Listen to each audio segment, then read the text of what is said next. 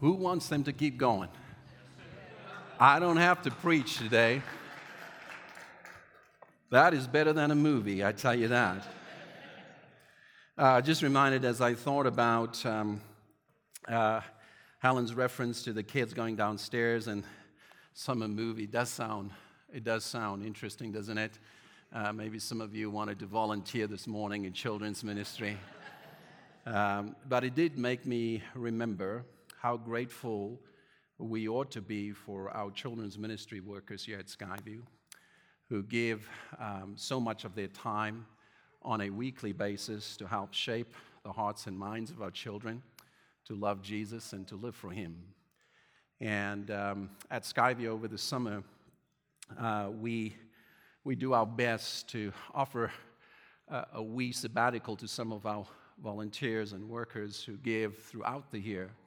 And uh, perhaps this morning I want to just invite you uh, to give God thanks and to express your thanks uh, to our children's ministry workers and Pastor Jen when she comes back uh, so that they know how much we love and appreciate them. Amen. I want to invite you to pray with me as we prepare our hearts to hear the Word of God. And this morning I'm reading from Matthew chapter 14, verses 30, oh, sorry, 13 through 21. And what am I doing? I need my glasses to see back there. Would you join me? It's a new prayer. Almighty God, feed us with your word that we might be filled with the bread of life. Awaken and illumine us by your word. Amen. Matthew chapter 14, reading from verse 13 through to 21. Now, when Jesus heard this, that is, when Jesus heard that John the Baptist was executed, he withdrew from there in a boat to a deserted place by himself. But when the crowds heard it, they followed him on foot from the towns. And when he went ashore, he saw a great crowd, and he had compassion for them, and he cured their sick. And when it was evening, the disciples came to him and said, This is a deserted place and the hour is now late. Send the crowds away so that they may go into the villages and buy food for themselves. Jesus said to them, They need not go away. You give them something to eat. They replied, We have nothing here but five loaves and two fish. Let me repeat that because that's funny. We have nothing here but five loaves and two fish. And he said, Bring them here to me. And then he ordered the crowds to sit down on the grass, and taking the five loaves and the two fish, he looked up to heaven and blessed and broke the loaves and gave them to the disciples, and the disciples gave them to the crowds. And all ate and were filled. And they took up what was left over of the broken pieces, 12 baskets full. And those who ate were about 5,000 men, besides women and children. The word of the Lord. Just by show of hands this morning, who is an introvert? Hmm. Introverts don't like that question. it's testing the introversion a little bit. Um, by show of hands, as an introvert, I'm helping you this morning. How many of you enjoy being by yourself? What's, you know, some of you are raising your hands as introverts, and I have some questions for you afterwards whether that's actually who you are. But nonetheless, the discipline of solitude is a key discipline for all those who seek after God, says Ruth Haley Barton. And in the Gospel of Matthew, it would seem that Barton's perspective holds true. Jesus often withdraws to deserted places, to places away from the crowds and the wants and the needs of people, to be alone. Often, when he is alone, he is praying. Perhaps we could go as far as to say, in all likelihood, whenever Jesus withdraws by himself, he is, in all likelihood, communing with the Father. But here in our text, Jesus withdraws again. And he withdraws as the gospel author would want us to see in response to news he received that John the Baptist, the one who baptized Jesus, the one who prepared the way for Jesus, the one who we believe is related to Jesus, is executed because of the pride and the arrogance of a ruler who makes a commitment to a woman that he would give her anything she wants because she danced so well. and when she asks for the head of John the Baptist, he finds himself this, this dynamic, prophetic voice. This man who didn't quite understand who he was preparing the way for, but was certainly trying his best to be whom God has called him to be. When Jesus hears that he died, Jesus withdraws to a solitude, a lonely place. I am not sure whether early in my life, when I was younger, and I am still young, Amen? I don't know sometimes what to make of your laughter, but nonetheless, I'll keep going. Um, I don't think I appreciated solitude. I don't think I enjoyed as much to be on my own. And I would say to you, as a testimony before I get into the text, and perhaps as an invitation, to recognize that solitude is one of the ways in which Jesus shows us to live well in God's kingdom. Solitude for Jesus was a withdrawal from the places and the expectations and the demands that oftentimes becomes all consuming. People always wanted things from Jesus. Moms, can I get an amen? People always had claims upon his time. Uh, in fact, I, I feel a little bit annoyed, a little bit irritated at the crowd. Uh, you know, they must have heard what had happened to John the Baptist as much as Jesus heard what has happened to John the Baptist. But, but somehow, even in Jesus' own sorrow, withdrawing from the crowds, perhaps just to deal with that reality, recognizing that the one who's prepared the way for him probably shows him the way that he would also go. Uh, they, they, they don't seem to care enough, they don't show enough compassion to let Jesus be. And they run on ahead of him and meets him as his boat lands. A couple of things as a side comment that I've been learning as I've been practicing solitude is that in solitude, I allow God to remind me that my identity is ultimately to be found in His grace and not in the opinion or the expectations or the demands of anyone else. I've learned that when I'm allowed alone, that there is no excuse, there is no interruption to come before God honestly.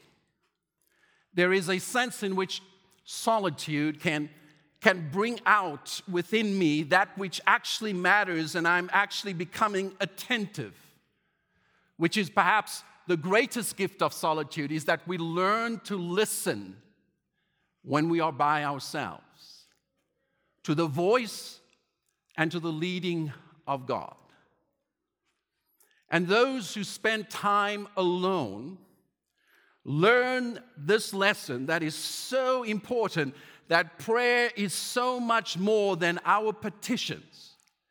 It is the ability to quiet ourselves in faith before a holy God and to hear His word for us. Now, solitude is not the end. Some of you introverts are going, Yes, this is good preaching. I can go home and tell everybody to leave me alone because Pastor Stu said solitude is a spiritual practice. But Jesus withdrawal is so that he would be able to not only hear from the Father, but as we learn in Mark chapter 1, that he is able to return to his work remembering what God has called him to do. It is often in solitude that we are reminded not only that prayer is about attentiveness to God, but we are reminded that God has a will for our lives. And when we do not spend time alone in the presence of God, we will allow the lesser wills, including our own, to become our primary purpose for life. Jesus withdraws and the crowds run him down. They move fast enough to meet him as his boat lands. And their lack of compassion, if I could put it this way, is met with the compassion of Christ. And one biblical scholar puts it this way before the outward and visible works of power that Jesus would do, he like healing the sick, comes the inward, inviolable work of power in which Jesus transforms his own feelings into love for those in need despite his own desire to be alone.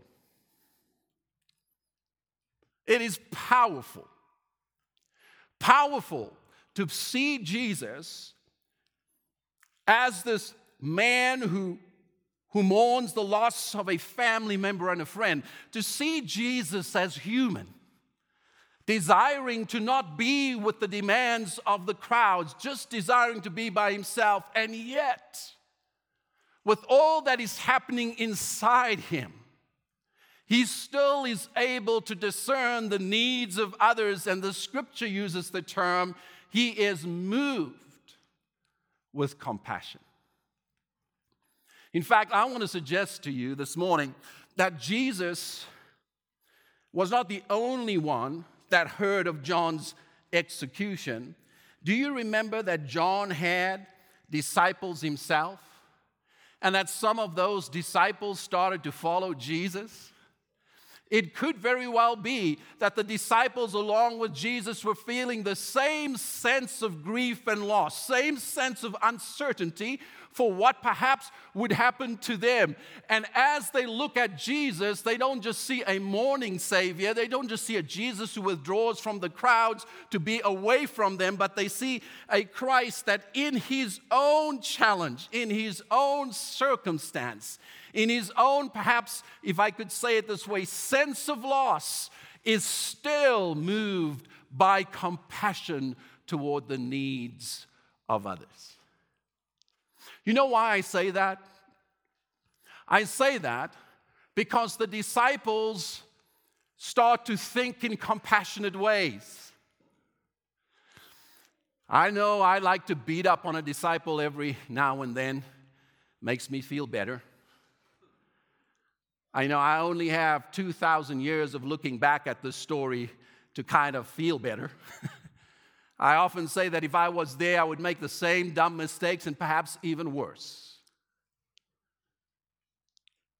And so these disciples, however, in this moment starts to think compassionately like Jesus does.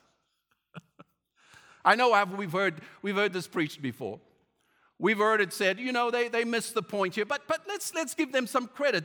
They start to look beyond themselves and they start to pay attention to the needs around them. Now, the scripture describes the crowd this way. Are you still with me? Can you say amen? I don't have my glasses on, and right now, some of you are looking so worried and bothered. 5,000 men plus women and children. I mean, that's a lot of people. That's a lot of need. I mean, let's give the disciples some credit. They are in a remote place, maybe a couple of miles from the closest town. Hungry people can move from adulation to anger real quick. Some of you need to eat regularly.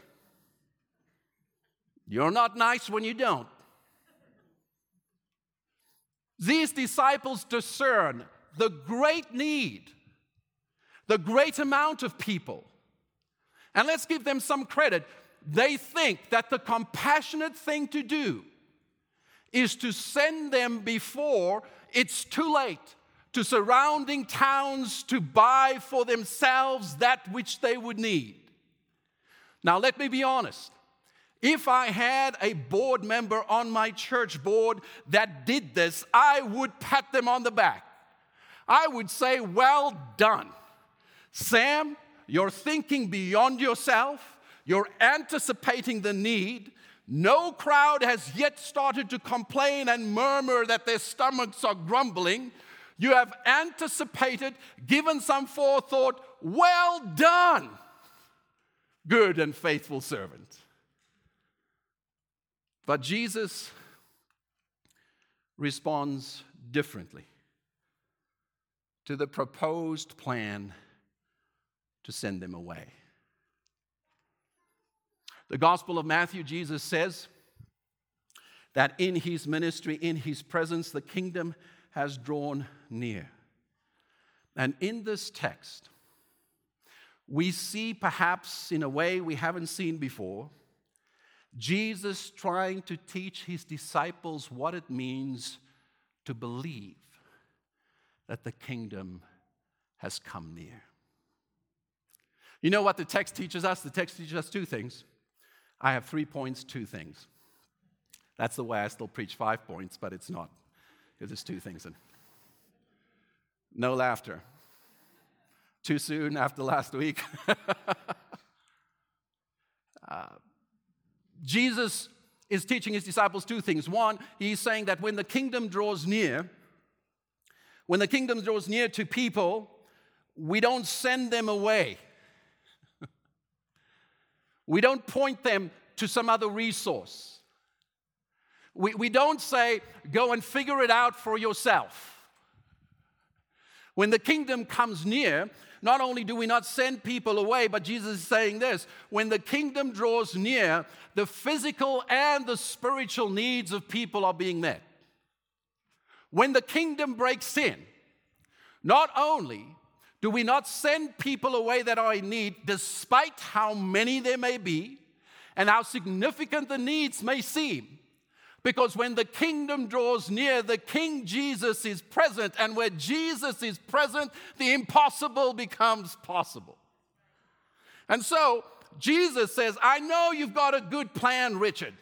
That was a great thought to send them off. But I say to you, you feed them. Ah. I think that the solution Jesus has in mind is not just about meeting the needs of the crowd, but transforming the perspective of his disciples. Jesus is always doing more than we think he's doing. He sees the need of the crowd. He's ministering to the need of the crowd, but he also discerns that his disciples are yet to live with a kingdom mentality. They are yet to understand that when you live in the ways of Jesus Christ, There's a way in which you respond to need that is not about sending people away. They are yet to learn that when Jesus is present, present in any circumstance, the little we have can become much in the hands of a God who is able to do exceeding abundantly beyond what we ask or even imagine. And then the beauty, the beauty of this passage is what I want to speak about. Jesus takes the, the loaves and the two fish. Do I have that right? Is it five loaves and two fish? You know, and uh, this is how it goes. He, he takes it in his hands and he looks up to heaven, it says. He blesses what he has. And then he breaks it. Does this bring up any memory for you? and he gives it to them. And he says, You go and give it to the rest.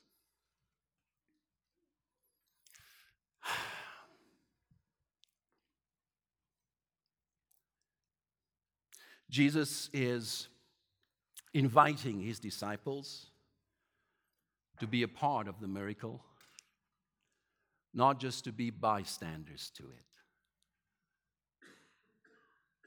Jesus is teaching his disciples that in the kingdom of God, those who desire to participate are the ones who begin to live in the kingdom. And so, in this Eucharistic formula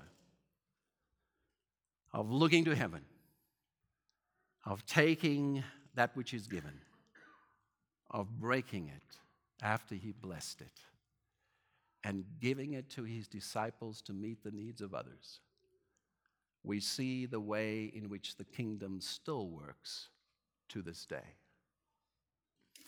If you have a pen and a notepad, you may want to write down the next sentence or you may not. I believe, as I studied this text, that the way in which we learn to participate in the kingdom is that when we are moved with compassion to do something about the needs of others, we offer what we have to Jesus.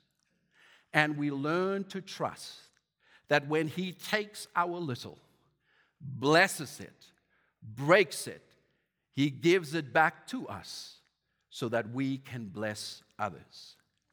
And what we have through the power of God becomes a source of blessing unto many. So, how do we learn to participate? How do we participate in what Jesus is doing? How do we respond to his invitation? I think it begins by recognizing what keeps many of us from not participating in the kingdom, and that is simply this we begin with what we have and don't have, and not with who God is. The disciples are moved with compassion. They come up with a plan, a proposal. you ever propose something to God? I got an idea for you. This is how you can make things happen. I got a plan. I got a way figured out. Their plan is derived from a perspective that is focused upon the enormous need and the very little resource. Now, I, I, have to be honest with you that I think if I was to preach this honestly, I, I have to say that oftentimes that is my perspective when I look at the problems in our world or even just within our city or community. I, tend to think of how significant the things are and how many people are just so much more in need than, than I am. And there's a sense in which it could lead me to, to either two outcomes one, apathy, I'm just going to I'm just going to not care, or it's going to lead me to a place where I am so weighed down by it that I live a life without hope. And the danger of beginning with what I have and don't have, the danger with beginning with what you have and you don't have, is that it leads us to only two conclusions either that nothing can be done to change the reality within which we live, or two, that we, we, we are best to just kind of let go of any desire to be a part of something significant. The disciples respond the way most of us would respond. Not with a kingdom of God perspective, but a kingdom of Caesar perspective. In the Roman Empire, needs are not met because the emperor is compassionate, but because Rome seeks to control people. In the kingdom of Christ, needs are met because God is gracious and compassionate, for God so loved this world that He gave. This is the way of the kingdom. God's way of loving is that He gives not only the bread of life, but He gives His very self so that people may have life. And when we begin with who this God is as incarnated in the person of Jesus Christ, we look at the vast needs in our world not with some kind of sense of we can, in our own sake and power, do anything to change it. But as we look to Jesus, we become those who recognize that as we put our trust in Him and as we learn to give to Him that which we have, that that which is impossible becomes possible. I think what keeps us from participating is when our perspective is on how much we have and don't have. Some of us don't think that we have enough to have any meaningful contribution to make to most things. That is a lie. Perhaps I'll go as far as to say this it's a lie from the depths of the pit of hell.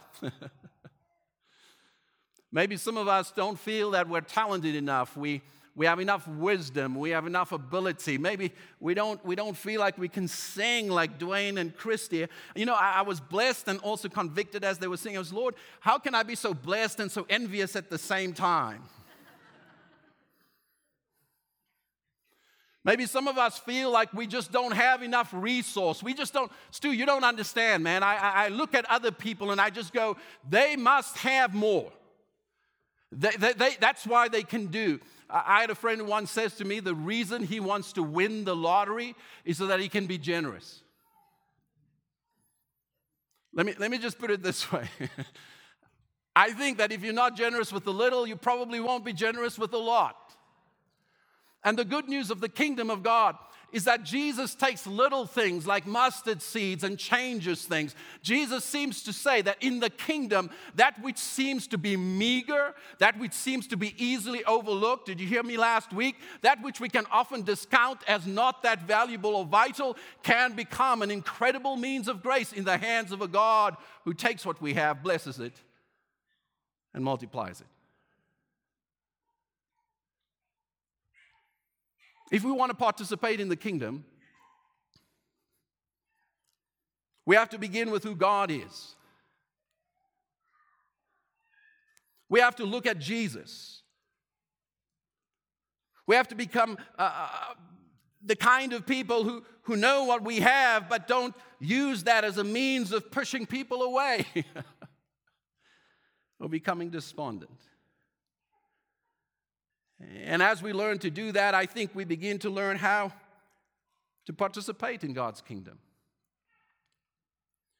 Uh, there's three ways I'm going to offer, and this is it. First, we begin to open our eyes and our hearts to the needs around us.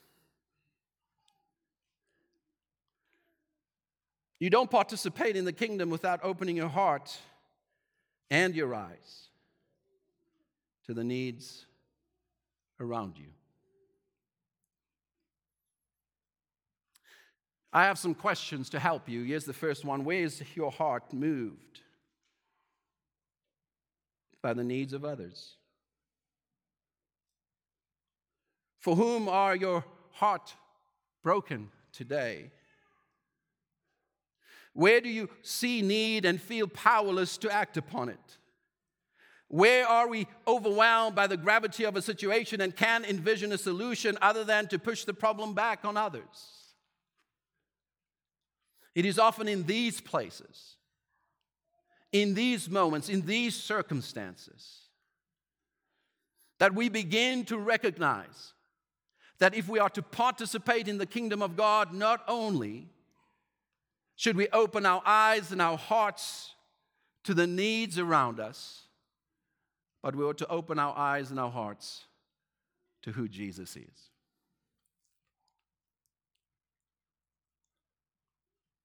Our denomination was formed as a mission to the least of these. In fact, some of our founding fathers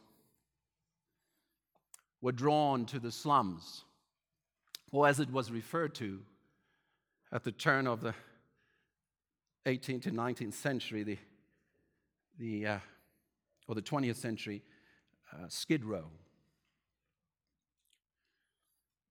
Those early Nazarenes named themselves Nazarene because, according to Scripture, Nazarene is the forgotten place where nothing good comes from.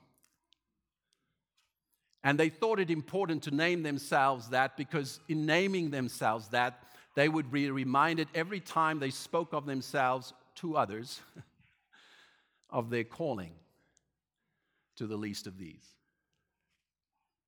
As our denomination has grown in over 160 world areas to this day, and as it had grown, particularly in the Western world, we have seen that progress and success and growth has also meant economic upward mobility.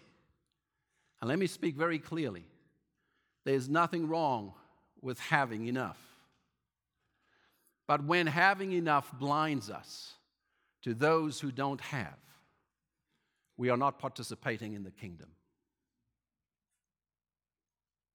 And as our denomination has become, in many ways, over this last century, successful at educating, successful at helping people to become fully alive and needs to be met, so has the temptation grown to forget that to be Christian is to always, always have one's heart and one's eyes open to the need around us.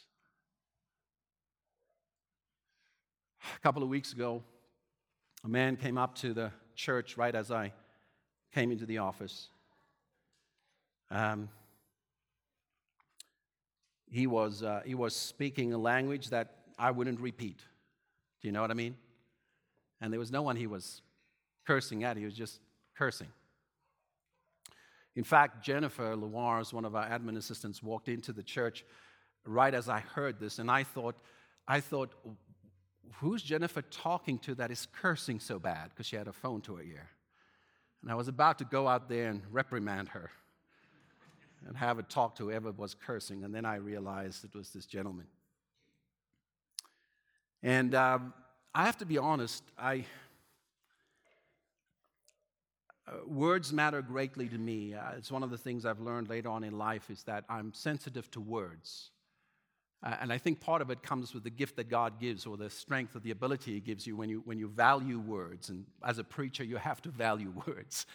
Uh, words have power, we believe, because of God's Spirit. And, and, and, and, and because of that, sometimes when bad words are spoken, it just, it just upsets this pastor.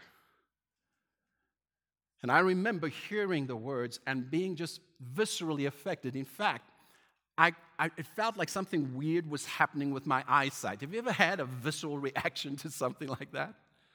and I walked outside and I thought I was composed, and I know that the man probably needs help. And my first response to him was, Sir, would you kindly stop cursing? Which just inflamed him more. The first thing he said to me was, Are you God? Well, no. Who are you to tell me anything? And I stood there, feeling vulnerable, feeling out of my depths, not knowing what to say next. He continued his tirade. He walked across the parking lot and he said, I had a few parting shots as he looked back. I walked into my office and I just felt so grieved. I felt so, by one man's need, outdone. By one man's desperate place, feeling so dark and so heavy that in that moment, I didn't need 5,000 hungry people or 300 parishioners to overwhelm me. There was just one person whose needs seemed beyond my ability. Did I act the way I should? I'm not sure. I, I, I discussed it with our prayer group. I asked them for advice, and I got some good advice. And some of them didn't give me good advice, but you know, I still love them. And I've been praying about that since that's happened, and here's what I've come up with. I said, Lord, if I was to encounter someone like that again, what does compassion look like?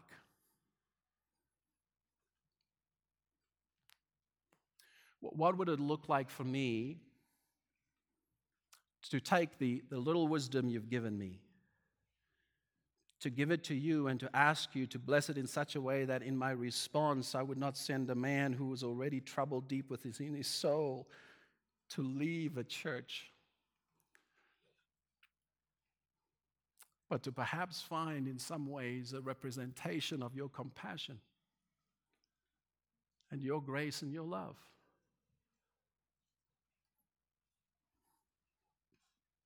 When we begin with what we have, we are often overwhelmed. But when we begin with who God is, perhaps things become possible that wasn't possible before. Begins by discerning the needs around us, but also requires that we look at what we have differently. You know, sometimes we think that what we have is not enough, but I remember the, the story of the widow that Jesus points his disciples to and says, I want you to look at something. This widow walks into the temple and puts in just a mite, just a measly little coin, a penny perhaps for us today. And comparing her to the religious leaders who walk in and pour out their many coins, Jesus makes the point. He says, The little she gave is so much more than the much they gave because the little she gave was all she had. Sometimes it's not about how much, but what matters. I wonder if we, if we really believe this that, that as we trust God with what He has given us, He will take care of us. But He would also take care of others. I wonder if, if we start to realize that, that when we look at our lives and we may feel like we just have a couple of loaves and fish, some of us feel those, that fish is perhaps stinky by now, it's been sitting for a while. It's been our security. It's been the thing that we've rested our head on. It's been the way in which we've thought that this is how we define our life. But what if, what if God is inviting us to take that and to give it to Him? And to see that when we do so, God is able to do something in and through us. More times than not, God gives us back that which has held our hearts when our hearts are ready to hold it in the right place.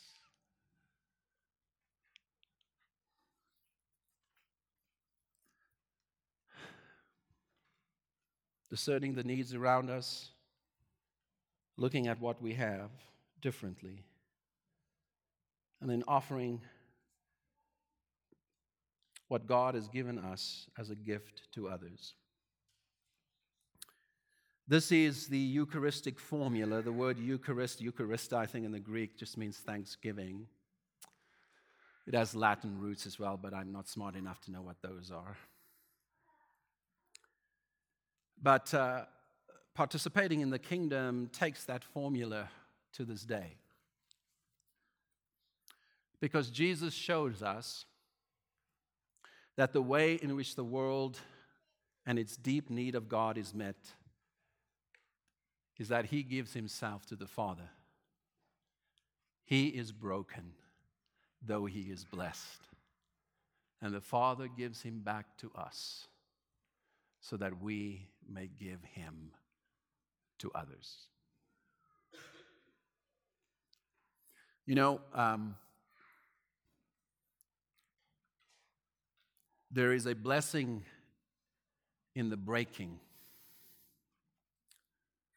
although it doesn't often feel that way. And I want to close with a testimony. Can I do that? No? Be a weird place to end, but anyway. Uh, I have been on a journey with the Lord and, and uh, for many years, but over the last year in particular, um, the Lord has started to invite me to some deeper discernment in my own life, and solitude has been a key part of that. I, I spend time every day, an hour of my time, just listening to the Lord. And um, I've realized that sometimes the broken things in my life keeps me from the will of God. God has been teaching me this. He's been teaching me that in the kingdom, that which is broken can become a blessing. Over the last um, several months, um, I've done more funerals yet at this church than I've done in the 14 years I've been here. I've sat with some of you who asked questions about loss and grief, and then this past week, the unexplainable happens to our brothers across the road.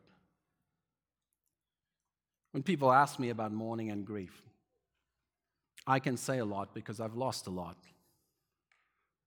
I lost my mom and dad, brother and sister in one day in a car accident. In fact, when I heard about this accident, uh, this plane crash, and I heard that six people had died, you know what my reaction was?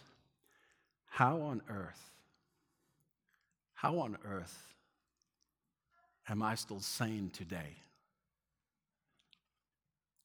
How on earth do I still have joy today? I, I can't put in words. I can't put in words how that affected me because I just thought to myself, so much life to live, and God, I have lost myself. How? How? How? I guess I'm saying that my presence with you today is not a testimony to my own strength or wholeness, but to the God who takes broken people and blesses others. You may not feel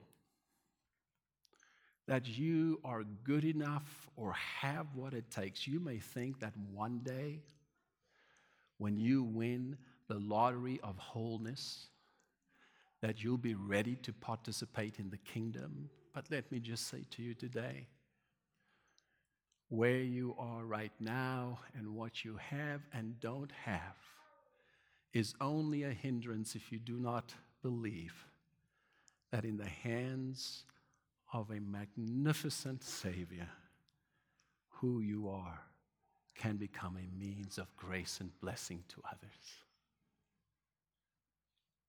God uses ordinary, and sometimes even broken people to bring about His plan. Father, today I thank you for your word.